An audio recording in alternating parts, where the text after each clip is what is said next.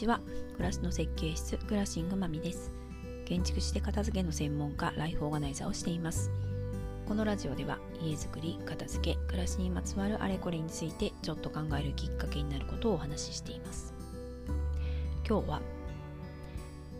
片付けにもゾーニングが必要だよという話をしています。えー、家づくりでねよくゾーニングっていうような考えで、えー、間取りを考える時に使う言葉なんですけどこれはね片付け収納でもぜひ必要な視点なので、まあ、こんな風に考えてみるといいですよというお話をしています、えー、ぜひ最後までお付き合いいただけると嬉しいです。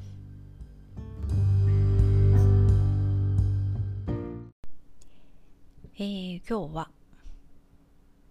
ゾーニングの重要性みたいなところを話しようと思います。ゾーニングという言葉聞いたことあるでしょうか、えー、間取りを考える時にもよく使うんですけど、まあ、空間を分けること、まあ、そしてテーマや用途によってこう分けていく、まあ、役割を与えて場所をこうエリアを確保していくっていうような時に使うっていう風なんですけどなので家づくりの時もプランを考える時にまあ、ここの辺が居室、まあ、みんなが集まる場所で、まあ、そこにはキッチンはこうつながっていてそしてキッチンと水回りは近い方がいいよねっていうような形でこう役割や空間をあ役割をこう決めながらこう空間を分けていく、まあ、それがその先には、えー、具体的な間取りプランになっていくっていう風なんですよね。でこれは片付けでもね、えー、すごい必要な考え方なんです。家全体でまず考えてみた時もうん例えば入ってから、えー、階段上がって2階行く、えー、場所に2階へ部屋があってあと1階には LDK があってっていうような、まあ、2階建ての2階建てのお家って、まあ、あると思うんですけどまあ、これマンションでももちろん大丈夫です。自分のお家をちょっとイメージしてもらうといいと思うんですけどそれぞれ部屋に明確に役割を持たせてるかどうかまあちょっとご自身のうちどうかなって考えてみてください。まあ部屋っていうのは何らかどう使うかっていう、まあ、役割っていうのがあった方が使いやすいしあと片付けもしやすくなると思います。なのでそれがね曖昧だったりとかあと子供部屋って決めていても親のものがねそこにしまわれているとか、まあ、洗濯干しに使われているっていう風になっている、まあ、そういうこともねたまにこうお見かけするのでそうなるとこうゾーニングとして役割を与えた子供部屋っていうのが機能していないことになりますよね。そうなるとやっぱり物が混在し始めて散らかりやすいってことにこうつながっていきやすくなります。このゾーニングも、まあ、こうして子供部屋という人で分ける場合とあと機能的に分けてもいいと思うんですよね。えー、例えばくつろぐ部屋また寝る部屋と勉強する部屋を分ける、まあ、これもゾーニングの考え方として、えー、行動で分けてあげているわけですよね。人で分けるのもありありですし行動で分けることもできると思います。まあ、こうして、えー、どうやって分けた方が我が家はもっと機能的に使えるだろうかっていうような視点で考えるのも一つだと思います。家を全体考えた時にこうしてね部屋ごとにゾーニングということもしますしそして部屋の中もゾーニングっていうのがやってあげるとねこう暮らしやすさだったりとか使いやすさにつながってきます部屋も入って左側は寝る場所。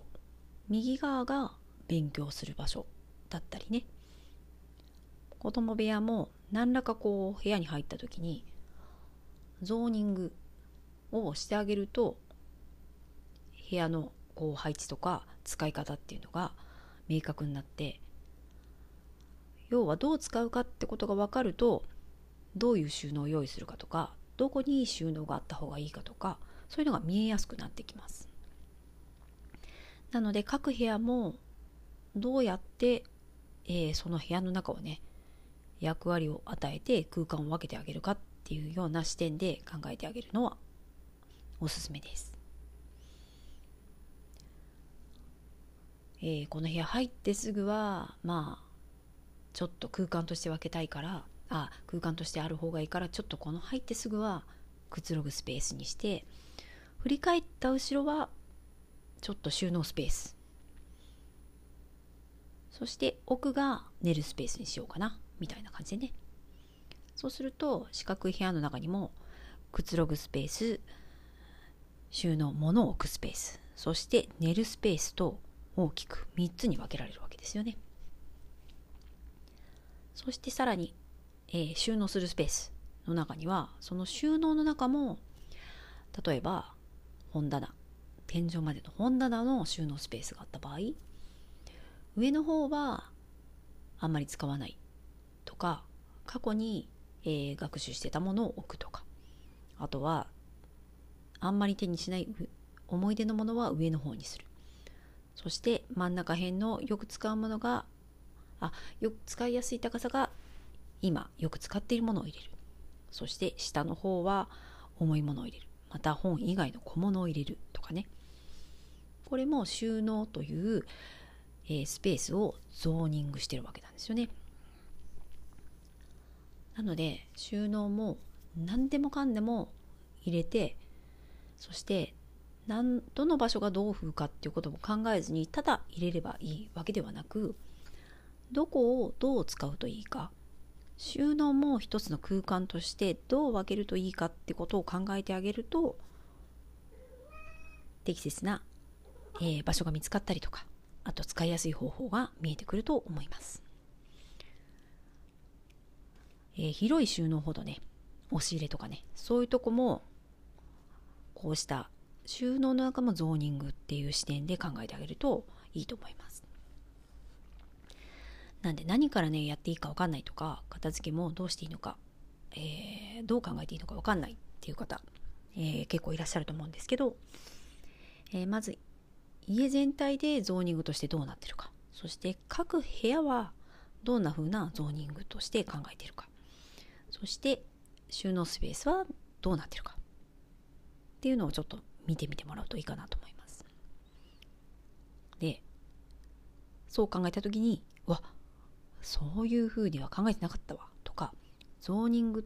まあそう言ってなくそう そう言ってなだって。そういったこう空間でとか場所でどう分けるかってことはあんまり考えてなかったって人はぜひぜひねまずそこから考えてみてこの場所はどうするといいかなっていうふうに考えてそこから片付けを始めるっていうふうにすると無駄がないかなと思いますのでぜひぜひこのゾーニングという視点持ってもらって家ものを片付けてもらうといいかなというふうに思います。まあ、実はね、このゾーニングの話、明日の講座でやろうと思っていて、ちょっとね、今日はその一部を紹介してみました。言葉だけでね、話すのはなかなか難しいですが、はい、ぜひちょっとね、イメージしてもらえたらいいかなと思います。はい、最後までお付き合いありがとうございます。ではまた。